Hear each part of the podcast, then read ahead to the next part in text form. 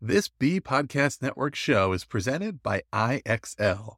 IXL's all inclusive online teaching and learning platform simplifies edtech needs and accelerates achievement in 95 of the top 100 U.S. school districts. IXL delivers personalized learning across a comprehensive pre K 12 curriculum, including math, language arts, science, and social studies, and it helps you assess student performance through actionable real time insights at every level of your school or district. This one solution performs work that typically requires dozens of different tools. Want to find out why so many leading districts trust IXL? Visit ixl.com forward slash BE. That's ixl.com forward slash BE.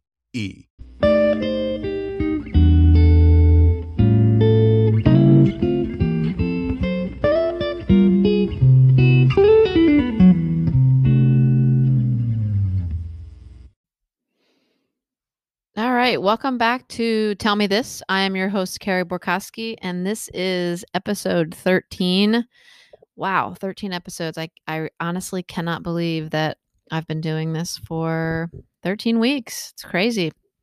So, I don't know about you guys, but I am I'm pretty tired. This is week 4, day 1 of homeschooling, and I'm feeling pretty beat up. Uh, I'm not sure I was built for K to 12 teaching and I've always appreciated our K to 12 teachers. I have a couple in our extended family and this just reaffirms my belief that they should be paid more than most people in our country. So um, once again, thank you to our teachers that that do this work day in and day out. Um, I'm just having to do it hopefully for the next, gosh, who knows right now, um, you know, the next couple of months. So so today's episode, episode 13, the title, I, I honestly, I was having trouble coming up with a title. So I went with Contradiction in this COVID 19 crisis, finding good in the midst of the crisis. I know um, I'm, I'm not loving the title. It feels a little cliche. This idea, you're probably thinking, you know, making the best of a situation, any sort of cliche, right? Finding the silver lining, making lemonade out of lemons, etc., etc. It feels tired. I get it. Um, but I would really like to suggest that you, um, I don't know, give me uh, give me a little bit of breadth here, a little bit of a chance to convince you that I'm not talking about this tired old cliche that we're accustomed to hearing um, when you know when bad things happen. Um, I I really believe and as I've spoken to my students and my family and been around my kids more than I ever imagined I would be around them um, it is important to me and I think it should be important to us that we figure out you know how to make the best of a crisis and also model this kind of reaction for folks around us. Um, I think it's something we could offer to our families, our friends, our students as we continue to face, experience, and eventually, well, continually move through these unprecedented moments. So, what do I mean? Um, I really am not trying to use this old cliche. In this case, I, I looked up this word contradiction, so I'm trying to be in- intentional about my selection of the word. I started with um, uh, a different word, conundrum, but didn't love that one just based on the definition. So I went with contradiction. I love paradox, but I feel like you guys are probably getting tired of hearing me say paradox because it's it's one of my favorite concepts. So so I, again, I was trying to be was trying to use some variety in the podcast. So contradiction and I'm really leaning on the definition on dictionary.com that describes it as a logical inconsistency, Okay, so when I'm thinking about contradictions in the COVID 19 crisis, I'm thinking about logical inconsistencies. Look, I am not asking anyone to put on rose colored glasses during this serious, very serious crisis. I'm also not asking anyone to pretend that everything is okay because it's not. We get that. I mean, we are literally, at least in Massachusetts and most of the states in our country and around the world, we are being asked to stay in our homes. I mean, we I was I've rarely watched the news because to be quite honest with you, it feels scary. Um, I've never felt so anxious, and the more I watch, the more anxious I get. So I allow myself to walk, watch in small doses so I can stay informed, but not be overwhelmed. And I actually heard someone say, I think it was the Surgeon General saying um, last night, that if you can avo- avoid it, don't go out at all this week. I mean, I've never in my lifetime, thank goodness, heard that message. You know, I mean, I've been through snowstorms, you know, we've had crazy winds in Scituate. I've never, thank goodness, been through a hurricane, but I've never been told to not go out. You know, be careful going out, watch yourself when you go out, take this so you'll be safe when you go out, but never stay in your home. So I get that it's serious. I'm also not asking anyone to put on a brave face. Um, I'm at what I'm asking you to do, and this is why I love paradox. But again, I'm trying not to use that word. I'm using contradiction, this logical inconsistency. What I'm asking you to do, and for us to do, is to hold that inconsistency, to hold the crisis, this pandemic, this COVID 19, and all the worry, anxiety, fear, upset, all of those sort of ugh feelings, right? Those icky feelings we have in one hand. And hold the moments, and I know you've had some of gratitude, grace, kindness, empathy, love, and connection that you have felt during this crisis in the other. Hold them together at the same time. Be willing and able and give yourself permission to feel all of that, right? This idea of contradiction also speaks to that idea of, of dialectical messaging and this this notion of what I just said. Look, it's a terrible pandemic, it's scary, it's sad, and at the same time having the ability and giving others the permission to feel relief that their own family is safe and healthy. It is perfectly acceptable to feel sad for other families or individuals who have suffered lo- a loss or losses as a result of this pandemic. And it's perfectly acceptable at the same time to be relieved that your family is safe and healthy. We cannot, did everybody hear me? We cannot and should not kick ourselves as we find moments of gratitude in our day to day during this crisis. So, there, does that sound like I'm asking you to make lemonade out of lemons? I hope not. I mean, I'm, I'm really not asking you to candy coat this situation or pretend that it's something something else when it's, you know, something serious.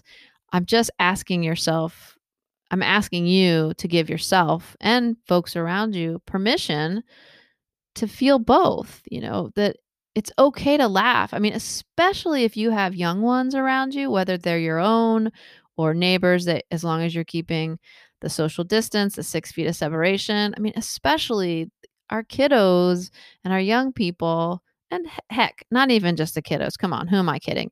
We all need to have moments of laughter, of cheer. It's just too scary to stay in that one pandemic place, that emotion, that worry, that part um, for too long. So try to hold both. So, as always, you know, this is a podcast. Tell me this. It's a story about a story. It's a podcast about belonging, um, building connection, um, cultivating our own perception, our self perception of belonging, and helping others feel like they belong. And as I've said many times, I I've been wanting to do a podcast, but I feel like the impetus for the podcast was really as a way to honor my grandmother and my grandparents' life and this is something tell me this is something she often would say to me as she would lean in to listen to something I was sharing with her. And so, in this episode about contradictions in the COVID 19 crisis, finding good in the midst of this crisis, when I thought of a story, I actually thought of a story that's more about my pop pop, my grandmother's husband. We called him pop pop. Um, but it also includes my grandmother. So, the one, the memory that comes to mind is uh, about it's around the time when my cousins and I were looking through old photo albums at my grandmother's house. We'd already called hospice and we knew that my grandmother's, you know, time on this earth was shortening. Um, and we were taking shifts to care for her, to help care for her in her final days.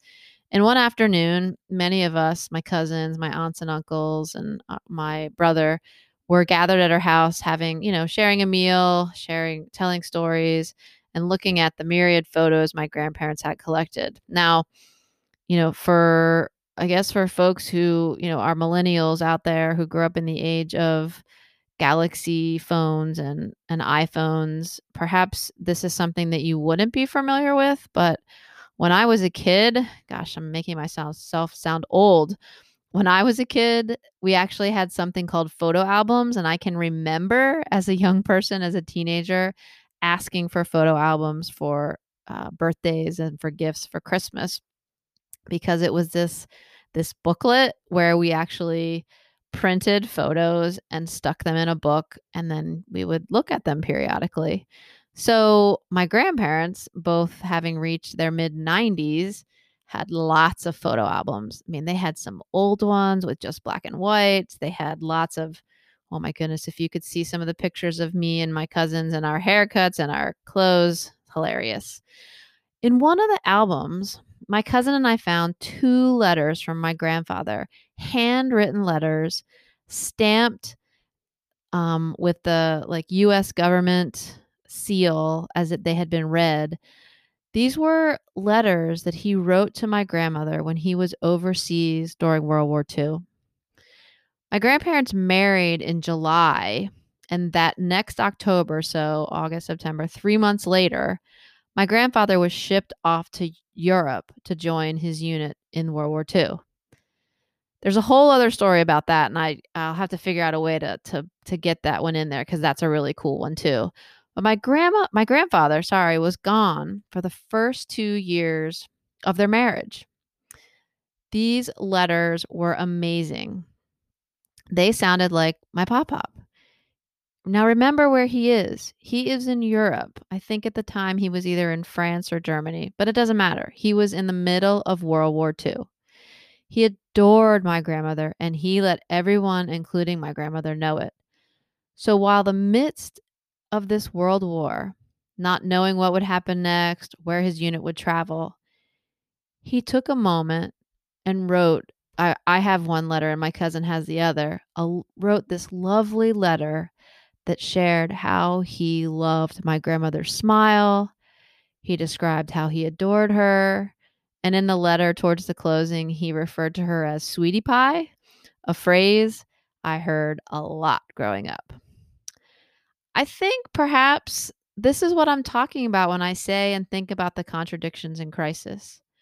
Amid what I can only imagine as the stress, anxiety, fear, and I, goodness only knows, I will never know, the hard feelings related to war, he could still share intimate, authentic, and so sweet feelings with my grandmother.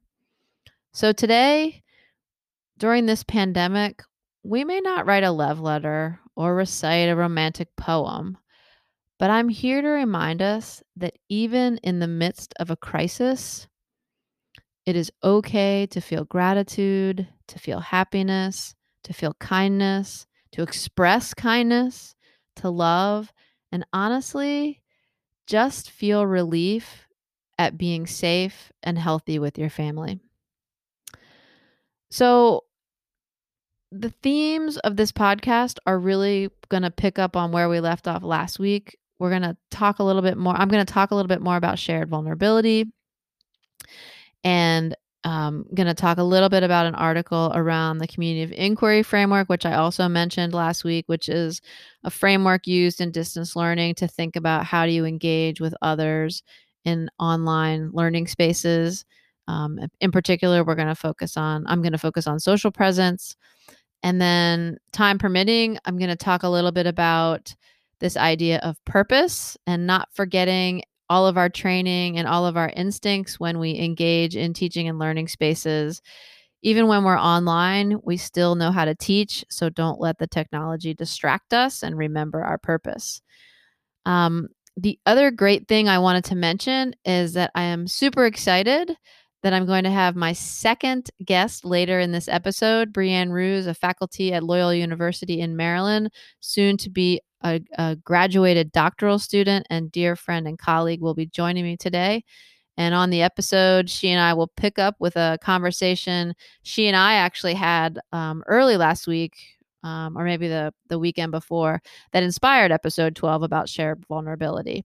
Um, in particular, we're going to talk more about Brianne's notion of shared belonging, how she sees and enacts it in her professional and personal context.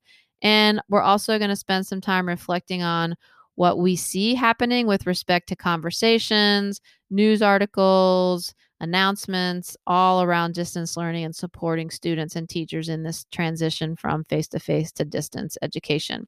So I hope you will stick around for what I think is going to be a great conversation. This is Tell Me This, episode 13 Contradictions in the COVID 19 Crisis Finding Good in the Midst of This Crisis. And I'll be right back. Thanks.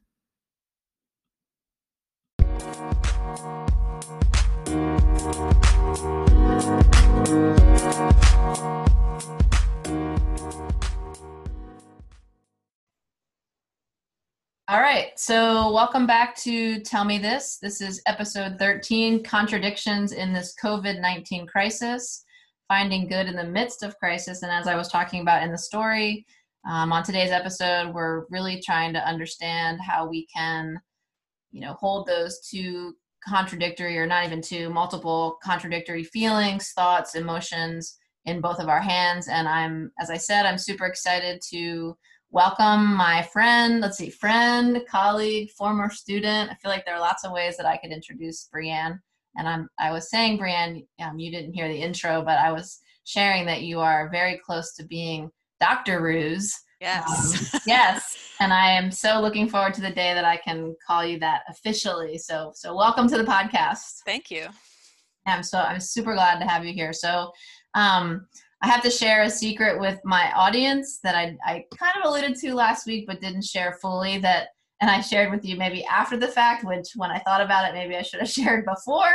But um, episode 12 on shared vulnerability really came out of, I don't know if you remember, hopefully you do, the conversation we had um, just about, you know, belonging and vulnerability. And you really, um, and I hope we're going to talk about it today, but you really you know brought that term to me and i, I have much gratitude because i was able to do a whole episode on it. So i'm officially giving you attribution and credit right now. Thank you. Yeah. So a I'm proper not, apa citation. That's right. So i'm not accused probably the first ever um, even though it's late to the game but yeah so um, so let's see. Friend colleague former student uh, writing partner thought partner faculty at loyola university advisor extraordinaire. What am I missing? What did I miss in your introduction, Brianne? Uh, I think you got it all. Mama, gotta, two girls. Yeah, mama. Yeah. yeah. absolutely. Don't want to forget that the two girls in there for sure. So, so thank you again. Um, as I told uh, the audience earlier, I'm hoping for us to talk a little bit more about shared vulnerability, so they can actually hear right from you, the source, and then perhaps we'll have time to talk about the community of inquiry a little bit, and in particular, uh, social presence a little bit. And then um, I really wanted to dig in, and one of the reasons I wanted to have you on today is to really talk about in your own context, you know, how you're navigating this and sort of enacting, you know, these ideas. Because as you and I have talked about, you know, shared vulnerability is sort of this Know it's a big, hefty term, right? And so I kind of want to break it down a little bit to give the audience and, and people who are listening just ideas of sort of how to do the work and that it doesn't take uh, difficult practices. So, um, so as I, I shared with you when we were talking about you coming on, you are my second guest. So I guess now I have a, a, a pattern maybe with two guests. Um, I have a couple of questions that I would love for you to answer that I had asked uh, Lisa Mitchell when she was on. And so the first one really is I was just hoping you could share with the listeners your own concept notion of belonging. Sure. So um, this is not my own, but I'll, I'll make it my own. so to give attribution to Strayhorn, um, he writes a lot about belonging in the in the higher ed kind of college setting and so that speaks to me because that's my world right now and he talks about belonging as a sense of feeling uh, connectedness and then in addition to that an experience of mattering mm-hmm. uh, feeling accepted and respected and valued and, and being an important seeing yourself as important to the campus community to faculty and to peers and i think there's such a big difference just you know between just fitting in and then mm-hmm. really seeing yourself as someone who who is accepted and valued mm-hmm. in a community. Yeah. Um can you i don't want to put you on the spot but um i'm not as familiar with strayhorn's work. Can you just briefly sort of like what kind of work is this person doing to sort of explore belonging? Do you can you sort of talk about that a little yeah so he um he really wanted to explore belonging specifically in higher ed, and so he built on, um, you know, kind of seminal authors like Maslow and, mm-hmm. and Tinto, and and took those ideas of belonging as a need and mm-hmm. really explored them in the context of higher ed through all sorts of studies, quantitative and qualitative, um, and looking at belonging across groups. And he does a lot of work specifically with um, minority students mm-hmm. and their sense of belonging mm-hmm. on campus yeah that it's it's funny that you brought brought him into this because i think eventually we'll get into it a little when we get into deeper parts of the conversation but that maslow hierarchy maslow's hierarchy seems to be popping up often these days when we've talked about sort of transitioning to distance learning and social isolation. So it's it's great that you were able to weave his work into this. So um, the other question that i'd love for you to talk about if you're if you're willing is you know thinking about that your definition or what you sort of align with with respect to belonging feeling accepted respected can you share a story or a mo even a moment where you didn't feel like you belonged and maybe how you were either able to or weren't able to manage it for yourself Sure. Uh, so that's a vulnerable question to ask, right? Yeah, um, that's right. I would say it's it's probably more recent than I would like to admit. It, it would be more comfortable if I was saying something like I was 12 and this happened. Yeah. But um, no, I mean in the context of this doctoral program, to be honest with you, because the the program is is it's unique because it's an online program, and so that allows for students to be from all different areas of the world and all different programs, and they bring such impressive backgrounds to. Mm-hmm. Um, you know together to this one program. And so i felt oh my gosh really overwhelmed and intimidated by everybody in this program and their kind of pedigree and leadership and all of this. And i just thought what how? Why am i here? How did this work that i got in? I knew that i was accepted in the sense that i got a letter of acceptance and i was in the in the cohort but i did not at all feel like i belonged. Mm. and really it was just it was my own perception. And that's i think such an important part of strayhorn's definition is that it's not no one ever made me feel no one ever said you are mm-hmm. less than your peers ever ever ever it was all just my perception of you know what could i possibly bring to this group of people um, mm-hmm. and how could i be valued and mm-hmm. i think sort of how i moved through that although it, it, creeps up a lot so i can't just say you know it's it's over and done but yeah how i try to move through it is to kind of openly share. My feelings of vulnerability. So, very specifically, you know, Carrie, that I am super self conscious and uncomfortable with statistics and research methods. And our first course was okay, and our second course was really hard and yeah. or hard for me. And finally, I just was like, I have to own this. I have to own that I do not have a mm-hmm. background in stats, and other people do. And I just came forward and kind of jokingly, but but not mm. shared my my concerns and mm-hmm. just sort of put it all out there. And it was so well received i mean from from you and from peers and we got groups together and we got through it and it ended up being kind of fun. And i i did feel ultimately like i belonged in the program and even in those hard courses. Yeah. It feels like that that response was almost planted in the podcast because it was such a great example of creating a space for shared vulnerability, right? Because I think I remember some of those conversations having been in the class, and you definitely weren't the only one that thought that course was hard and were having struggles. So I think, I mean, honestly, even as the instructor, it's interesting to, to reflect on that. I think I almost also felt a sense of relief because folks were coming forward, right? Because I, as an instructor, as you know, you can't do anything to support the person if they aren't willing to just give you a little peep into what's going on, right? Yep. Um, yeah, it's true, but it's so much easier to ask students to do that than to do it yourself. Oh, and I felt like I feel, I mean, I was really aware of that in the moment, just thinking, oh gosh, like if these were my students, what would I want them to do? And so yeah, yeah, totally. it takes a little courage, I think, to to put yourself out there. But that vulnerability really paid off. Yeah, and I think, I mean, we joke about it. I think we joke about it a lot. I think it's a great reminder to folks listening that these moments of either vulnerability or shared vulnerability, you know, particularly in a moment like a pandemic that we're facing where it's I, I don't know how you've been feeling, Brianne, but it feels like a roller coaster, right? And I think in a lot of ways vulnerability is the same way. It's not that it you don't you don't achieve it and then never feel it feel nervous about it again, right? It's sort of you have a moment where you're like, okay, I got over that hump, but then you find yourself right back where you were with some other um, circumstance. So yeah, I just think if we can learn from that and try to just remember, like, okay, I felt this before, and this is what I did, and that worked, and maybe it just won't take as long the next time to to get to that place of yes. feeling more comfortable. Absolutely, That's my goal is to just move through it a little more quickly. Yeah, and and you kind of nicely transitioned into something else. I I was wondering if you would be willing to talk about is you know the the reflecting and the learning and the, even the doing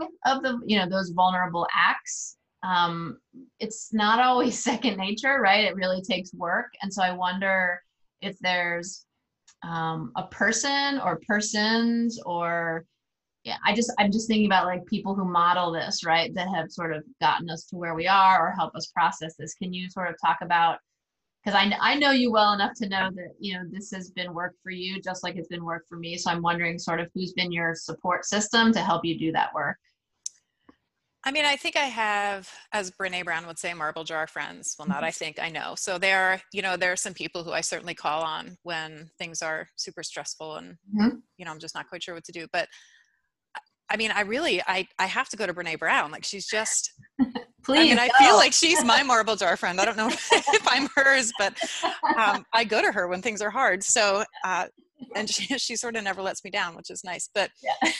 there's so many messages that she that she shares and one she uses the word courage and i have never ever thought of myself as a courageous person yeah because i think i was associating courage with risk taking and mm-hmm. i'm not i'm sort of risk averse generally um, mm-hmm.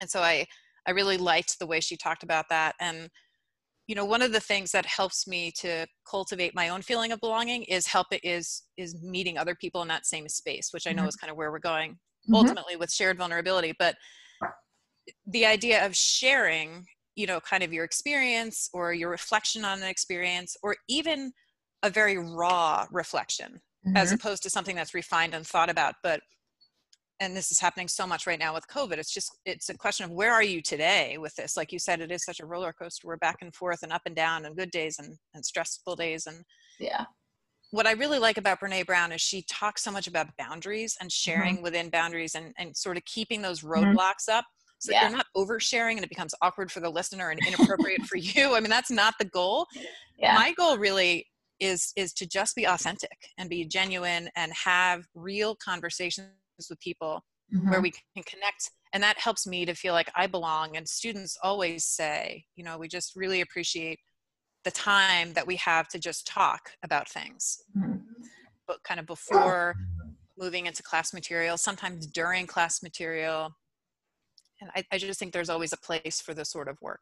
Yeah. No i i completely agree. I love the this idea of i mean especially in the pandemic thinking about uncertainty and risk taking and and thinking about who you know creating those spaces and sort of who helps us get there and I, I you know me i'm a huge brene brown fan and my listeners already know that so I, I i i love the idea of thinking about her as a marble jar friend even if she doesn't know it that's that. i think i'm just gonna hold on to that one so.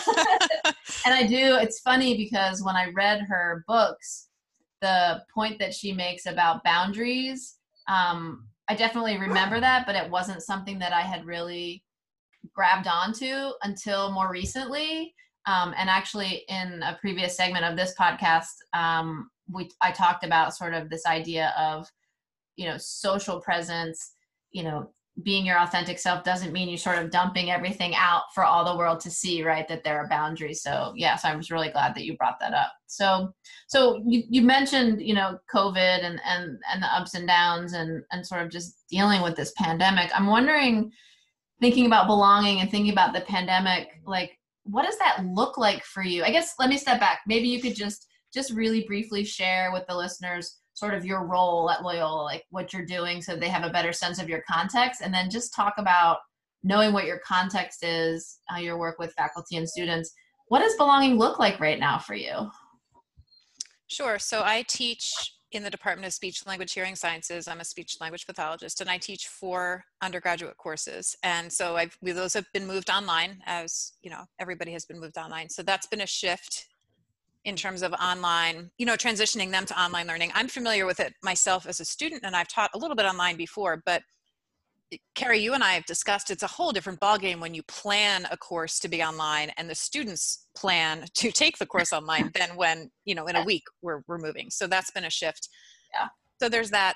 Um, and then there's just been so much work around student support because I, I don't know. I mean, I think part of my role right now is paying really close attention to what's going on with these students and mm-hmm. i'm so concerned that somebody's going to fall through the cracks and mm-hmm. that that we're going to miss somebody and that this covid you know pandemic is going to i just I, I don't want them to to sort of slip i want to make sure everybody can be as successful as possible and yeah. we don't lose lose track of anybody and that's sort of part of our mission is you know to educate the whole student and I think that we have to bring our whole selves to that, particularly right now.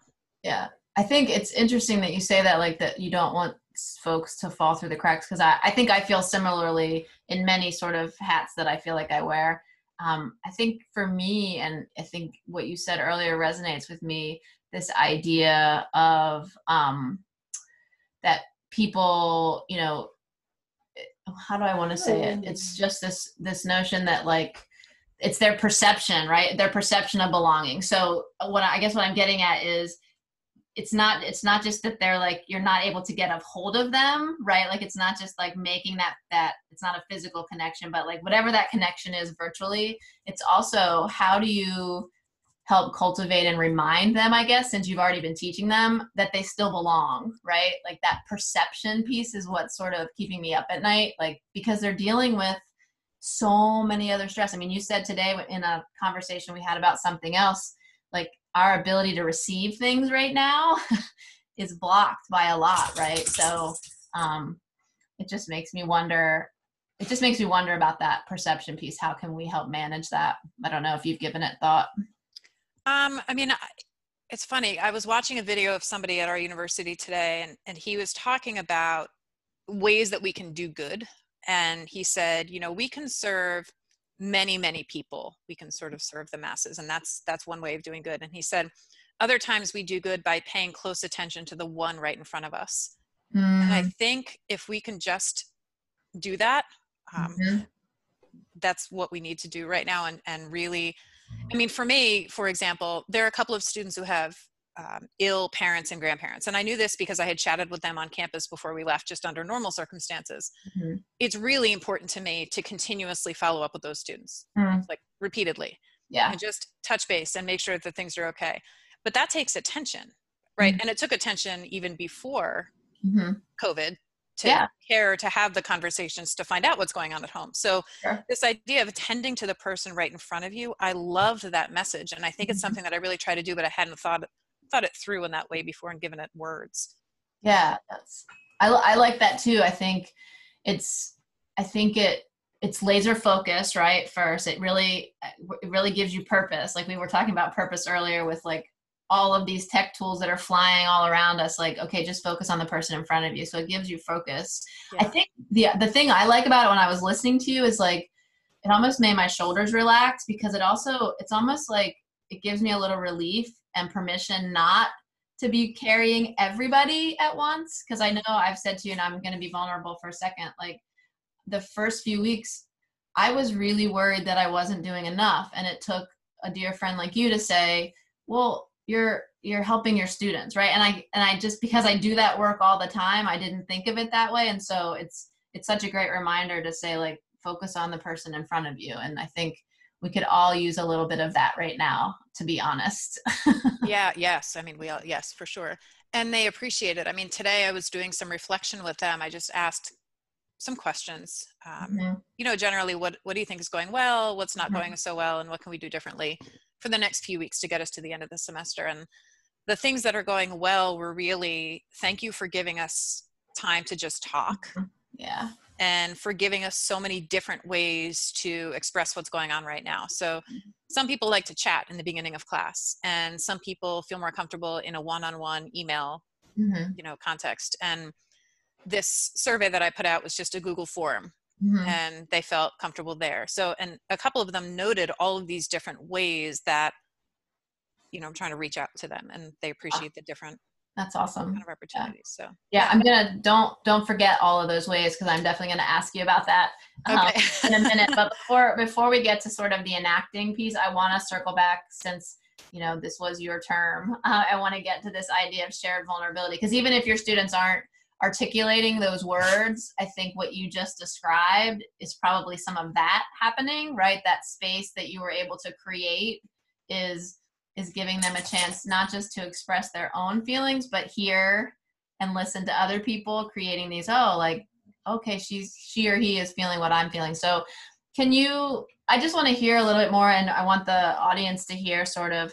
what you were thinking about and how you articulate that shared vulnerability. Like how did it how did it sort of manifest for you or come about i guess well, it really came about when I was talking with a colleague about how to support students through this. And she gave me some great pointers, um, various things to think about. And at the end, it's interesting because this wasn't really one of her pointers, but it just came out in the conversation that we had after. And she said, you know, the crazy thing is that you, you were used to supporting students through things. You know, for example, the parents with, or the students with ill parents and mm-hmm. grandparents. That's sort sure. of a typical thing Sure. For us on the faculty side, atypical for the students themselves. But we can be really empathetic and really get there with the student and and truly be supportive and kind of feel what they're feeling and, and walk the walk with them. Mm-hmm. With the advantage of some distance, right? Mm-hmm. Because it's not my parents, it's not my, you know, it's not our our situations. This COVID context is so unique because we are feeling and experiencing the same things that our students are are going through and we this is not what we normally do um, and so that was the conversation and it was just kind of like this is wild. I mean how bizarre to be able to say oh my gosh i'm feeling the same way and really mean it yeah. um, you know in related to these relation to these world events. And you and i were were talking and i said it just feels like such a shared vulnerability. It just mm-hmm. feels like you're scared i'm scared. Yeah. I mean we are really unified by this vulnerability right now. And you know it's it's almost a thing like right now we're in this place where people who are not social distancing mm-hmm. are people are looking at them like what are you doing? This is crazy. We are all vulnerable yeah. you know, everybody has to be doing the right thing. No doubt. And i think that that's a unique position that we're in and that's where it was really born. It's just the idea of being so present mm-hmm. um, to one another and recognizing that we all are walking the same walk right now. Yeah. And i had that conversation with you. I listened intently and I scooped it right up and made an episode of a podcast. I listened to the episode. I thought you did a great job describing it. Thank you. I did mention you though. I was, I, afraid, I, was afraid to mention you by name without getting your permission. That's why I said a dear friend and colleague. So, I don't know. I'm look. I'm a work in progress, and this podcast is. So I I'm learning as I go. So next time I will ask before I. no, I was happy to hear it. I think you did a great job. oh, that's funny. Um, so I want to sort of honor the the topic of the episode, which is partly. I mean, I we I divert all the time, which is fine, but um, it's partly about contradictions in COVID, right? I know you and I have talked a lot about paradox. So I, I joked in the beginning of the episode and said that I didn't want to say paradox because my listeners might be tired of me saying paradox because I love that word. Um, so I went with contradiction, and you had mentioned or had sent shared with me an email, and I think I'm saying it right. This dialectical mm. um, conversations or messaging, and so I'm wondering as you've noticed and observed and even participated in these you know spaces with your students and faculty around shared vulnerability are you seeing people's ability to sort of talk about the fear, the worry, this the the nervousness, but at the same time also be grateful that you know they're not in, they're not sick, that their family is healthy. Like being able to hold those contradictions together. Are you seeing that?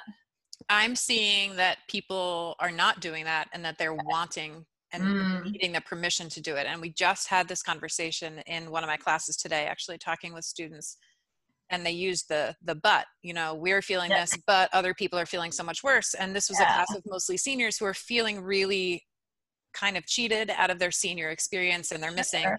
desperately missing campus and their friends and all these traditions that they've been waiting to be theirs for a couple of years and it's just i mean it's a really hard thing that they're dealing with right now yeah and then their next word is but you know people are dying and people are really sick so it's fine like what we have to deal with is fine and mm-hmm. i stopped them and i said let's just talk about that a little bit you are allowed to feel really disappointed and sad and angry or, or frustrated or whatever mm-hmm. related to your experience mm-hmm. and you also can feel scared and upset that people are very sick and that this thing is huge and mm-hmm. unlike anything we've ever experienced it's perfectly fine and we should feel several things. It doesn't have to be a choice. Yeah. And I think it, it just relieved, it, when I was told this, it relieved a lot of my stress because I felt like I had to put everything in a hierarchy mm. and I had to just pick sort of the most dire circumstance and kind of be there with the people on the front lines all the time. Right.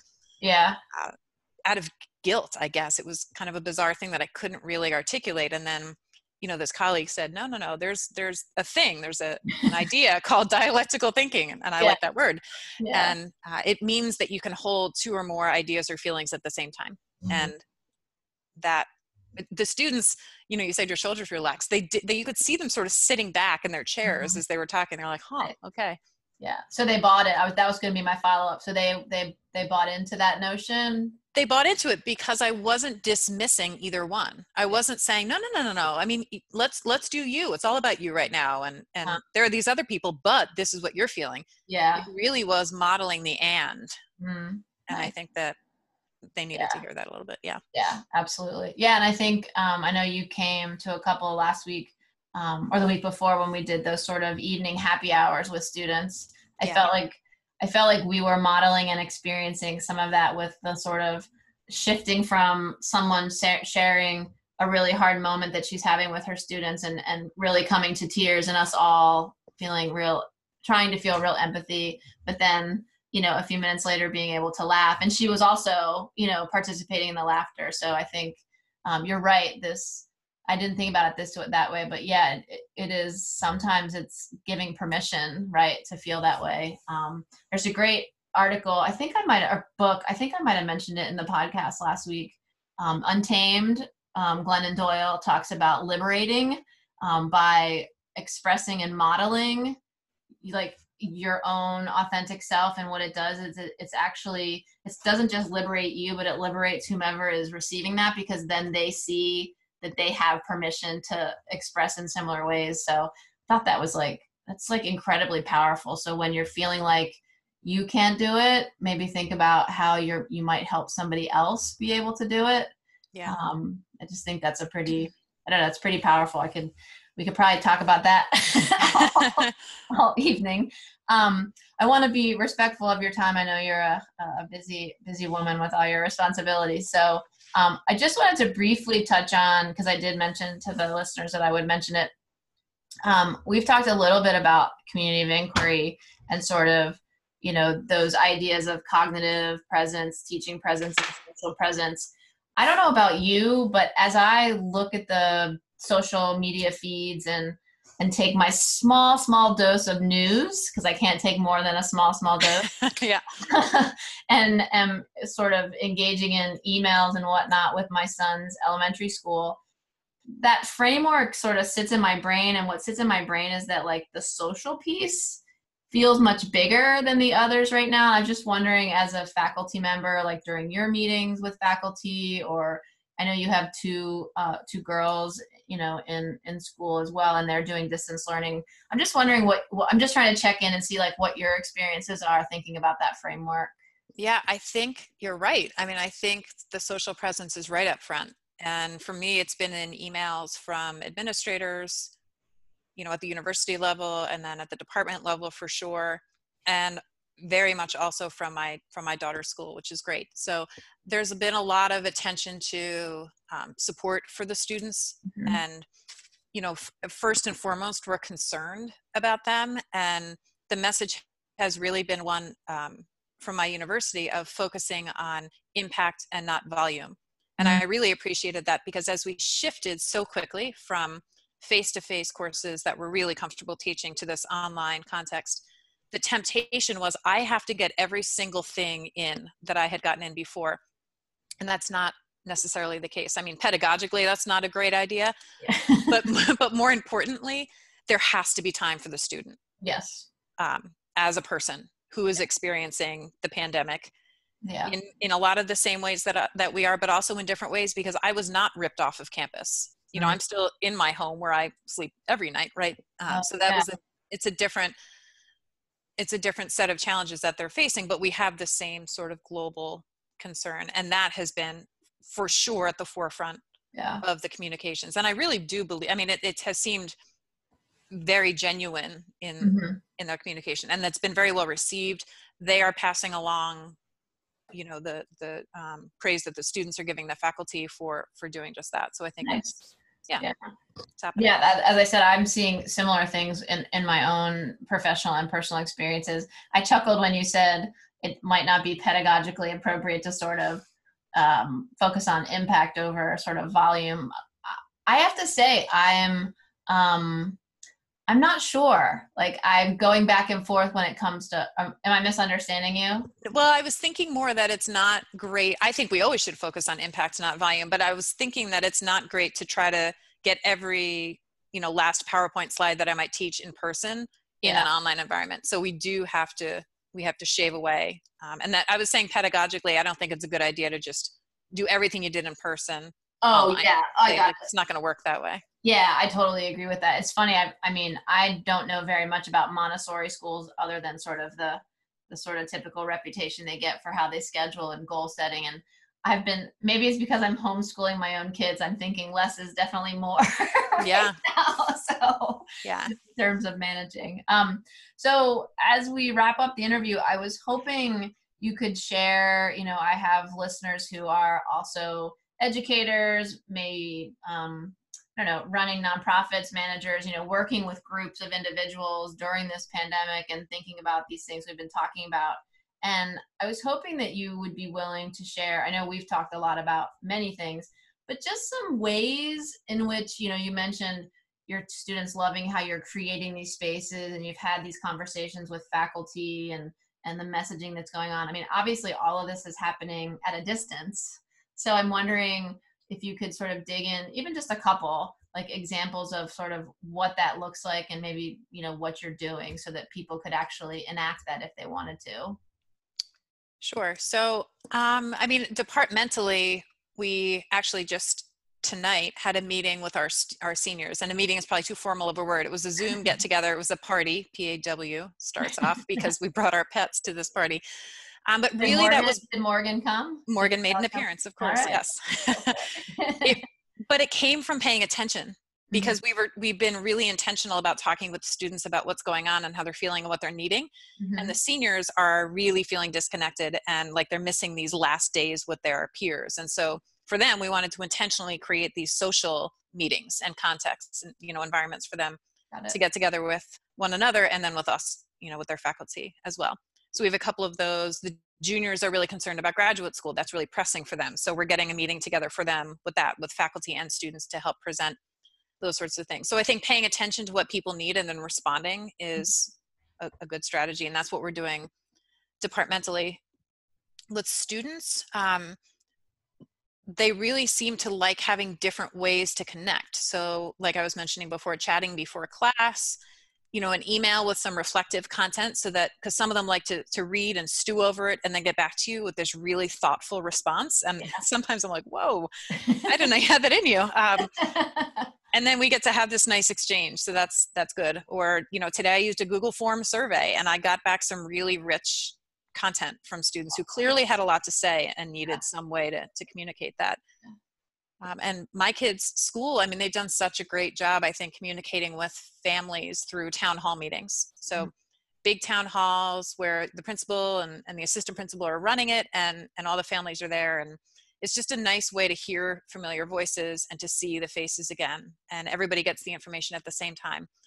Uh, not using email, which is kind of nice because I know we're all getting so much email communication. It's hard to kind of get through that. So it was a nice way to communicate and be in touch that way. Great. Yeah, I agree. I, I, I wish some of the folks with whom I encounter would slow down on the email. I feel like I feel I can't believe I'm saying this because I spend so much time online and on email, but I've often early and this week and last week in particular, I felt very bombarded with email. So um, yeah, so I would agree with you on the sort of right multiple modalities. Right is always a good way to go. Um, right. Yeah. So, um, so I just want to thank you for um, agreeing to come on. I know this isn't your favorite, your favorite uh, task, if you will, but um, I thought it was important to again pay uh, gratitude and attribution to you for shared vulnerability. Um, I really loved hearing about, and I know our listeners will love hearing about your ideas of belonging and what you're doing as a faculty member and advisor at Loyola. Um, and of course, it's always great to hear tips and strategies for what folks are doing. Um, and it's great because the the final segment of the podcast, I hope you will listen, even if you fast forward because you don't want to listen to yourself. Um, but I found this great article, and I actually thought you might be interested in it. It's um it's coming up in the next segment. Richard and Richardson and Lowenthal. So it's about the community of inquiry framework, but it's actually they um, hypothesize that there's something neglected in the community of inquiry, which is actually teacher presence, that there's a focus on teaching presence so that anyone in that community could essentially take up take up that role and they make the case that we should also be focused on teacher presence. So um, if you're feeling so inclined to have a listen to episode 13, you can fast forward through the interview since you participated, but that is what is coming up next. So Brianne, um, it's you know it's always a pleasure to speak with you. So thanks for coming on today. Oh, thank you for having me. It was fun. Great. All right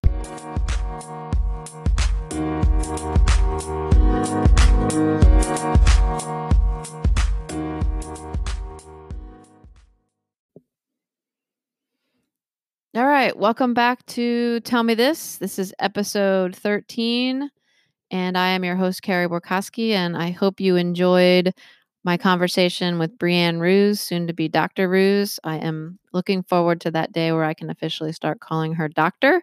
Um, I hope that she also enjoyed the conversation as much as I did, and that I'll be able to entice her to come back for a future conversation, whether it's about social presence, shared vulnerability, or some other topic that we um, we would be talking about. We have lots of really interesting conversations, so I'd love to bring another one um, to a different episode. So more to come on that. So before I wrap up, I'd like to finish out the segment with some research, as I always like to do, connect a little bit of research to what we've been talking about today.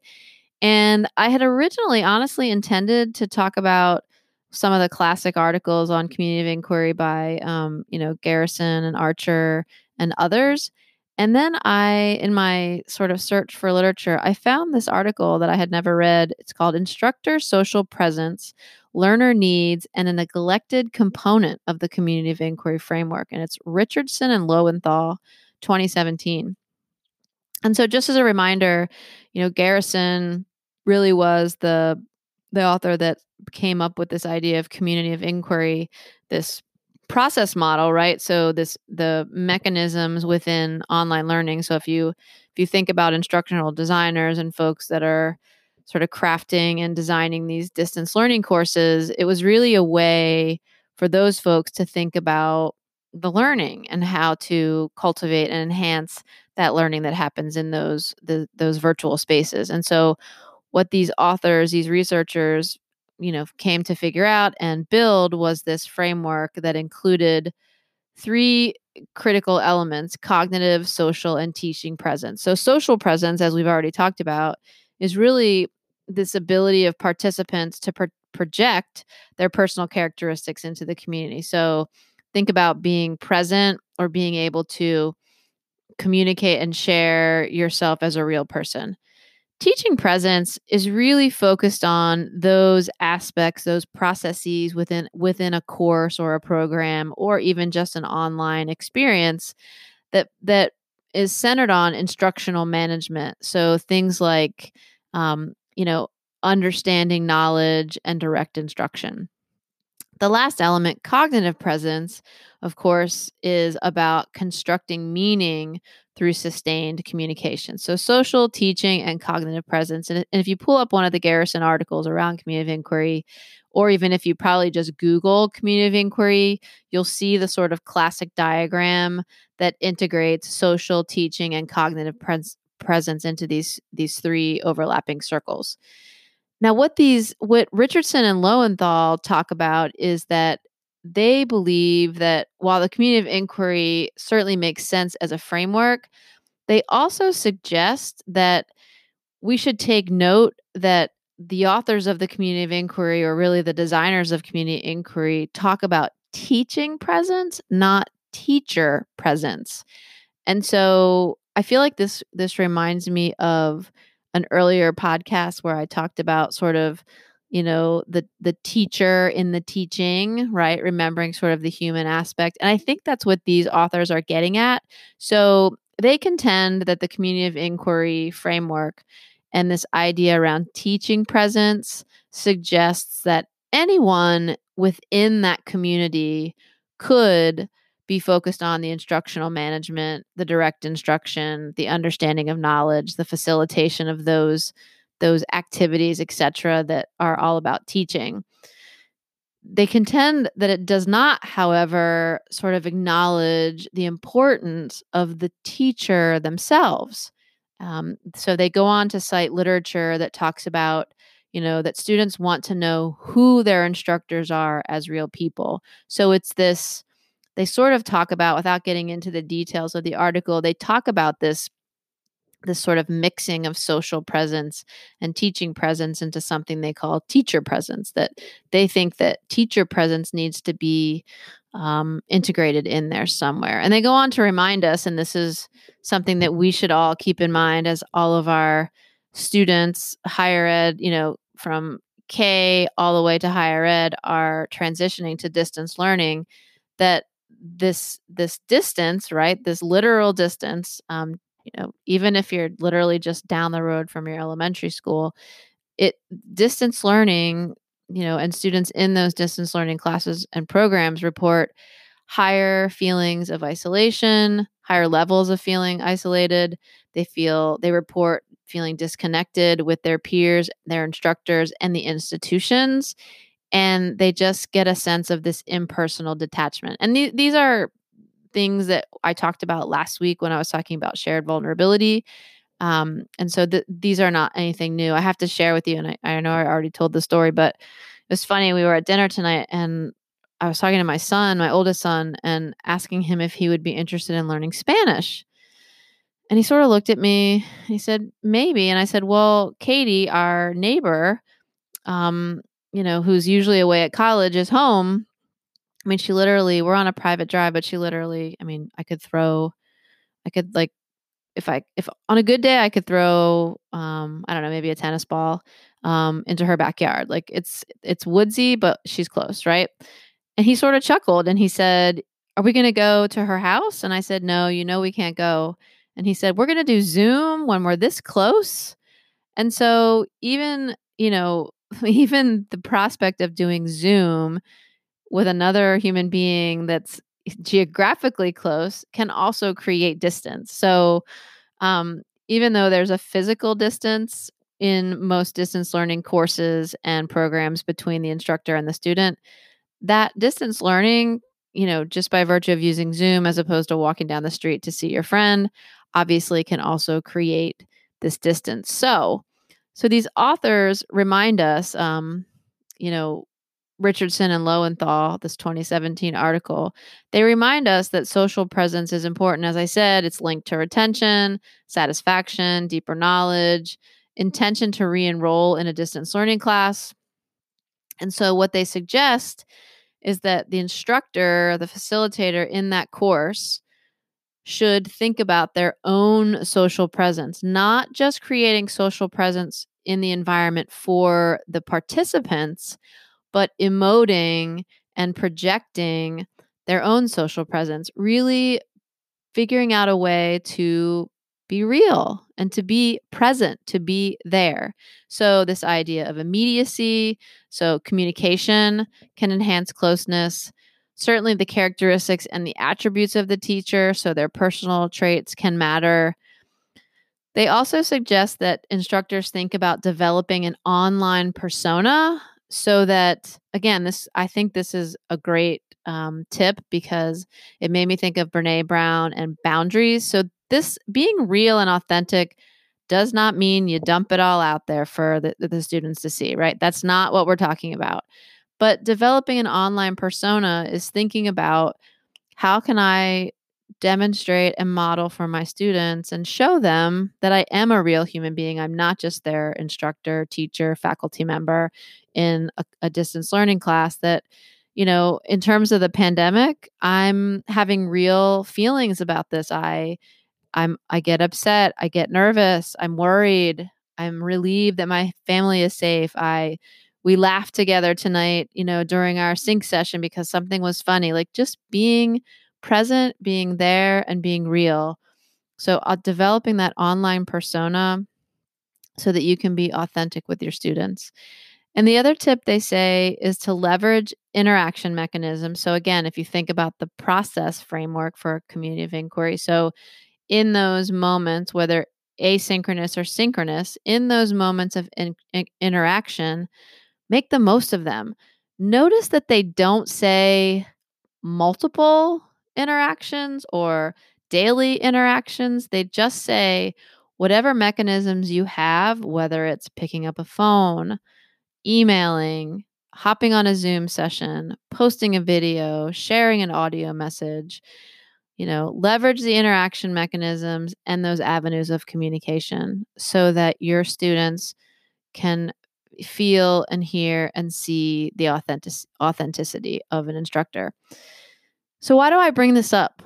Well, I bring this up to remind us that Brianne and I talked about shared vulnerability, right? That we're we really are truly experiencing, even though we're experiencing it in different contexts, in different ways, we all have similar feelings about this the worry, the anxiety, right? Well, to bring your authentic self to these spaces, whether it's to your community meetings, to your family Zoom meetings now, or communication, to your classrooms, to your whatever it is that you're going to or being a part of, bringing your authentic self is bringing these contradictions, right? That I talked about earlier. This ability to be sitting in the middle of a pandemic, like my grandfather, and find some goodness in the moment. To be able to say, this is really scary and I'm worried, but then to also share a laugh, to share a smile, to share a tear, to shed a tear, to share a, a good cry, right?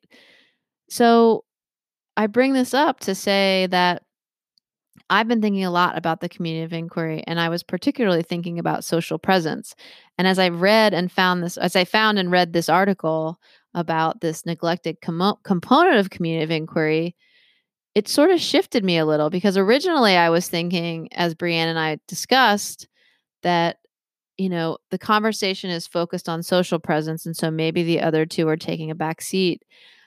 I also think, however, that we need to also be focusing on the social presence of the instructor, the teacher presence, right? The teacher presence.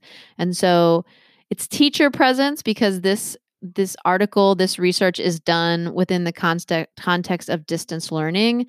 But I urge you not to get stuck in that context because I see lots of application for this for any facilitator. I mean, I was on a call, a Zoom the other night with um, this woman who trains triathletes. I would consider her a facilitator and a teacher of sorts and thinking about her presence in that space. So, you know, if you're running any meeting, if you're engaged in a conversation with your your church, your neighborhood, a town meeting, whatever it is, think about your own social presence. Think about your own sort of teacher, individual presence, and see what you can do to come to that space and project an authenticity.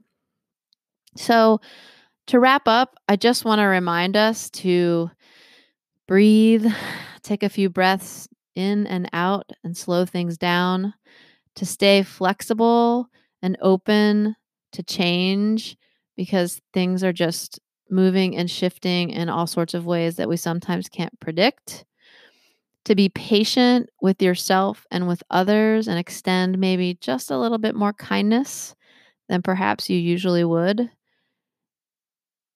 And remember that, you know, when you're in those situations of learning or teaching or instructing or managing, to remember that there are contributions, valuable contributions in short spurts of teaching and managing and guiding that will contribute over just volumes and volumes of stuff, right?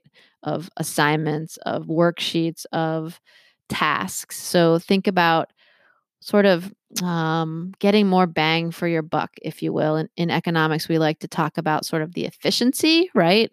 So think of it that way.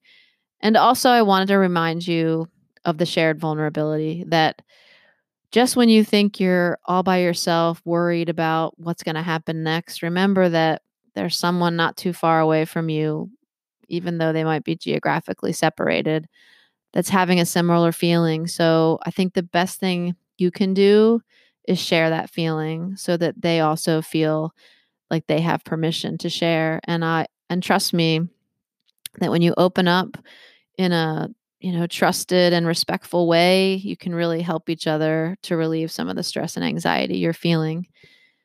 So I want to wrap up. Thank you so much for sticking around and listening. I really hope you enjoyed the interview with Brianne, my conversation. Thanks to her for taking time out of her crazy day to join us today.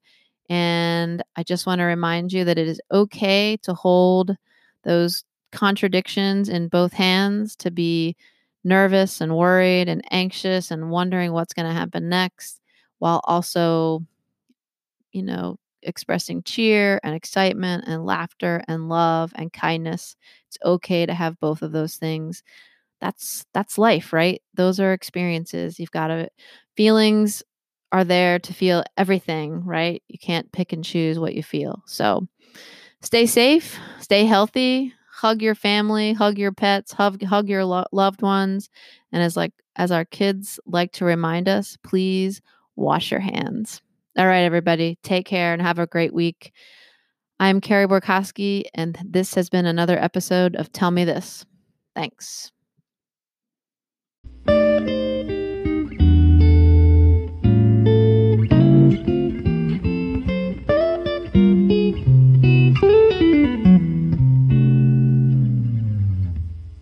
do you want to simplify your school's technology, save teachers time, and improve students' performance on state assessments? You can do it all, but don't waste another minute. Head straight to ixl.com forward slash BE to learn how IXL's research proven teaching and learning platform can help you achieve all of these goals. That's ixl.com forward slash BE.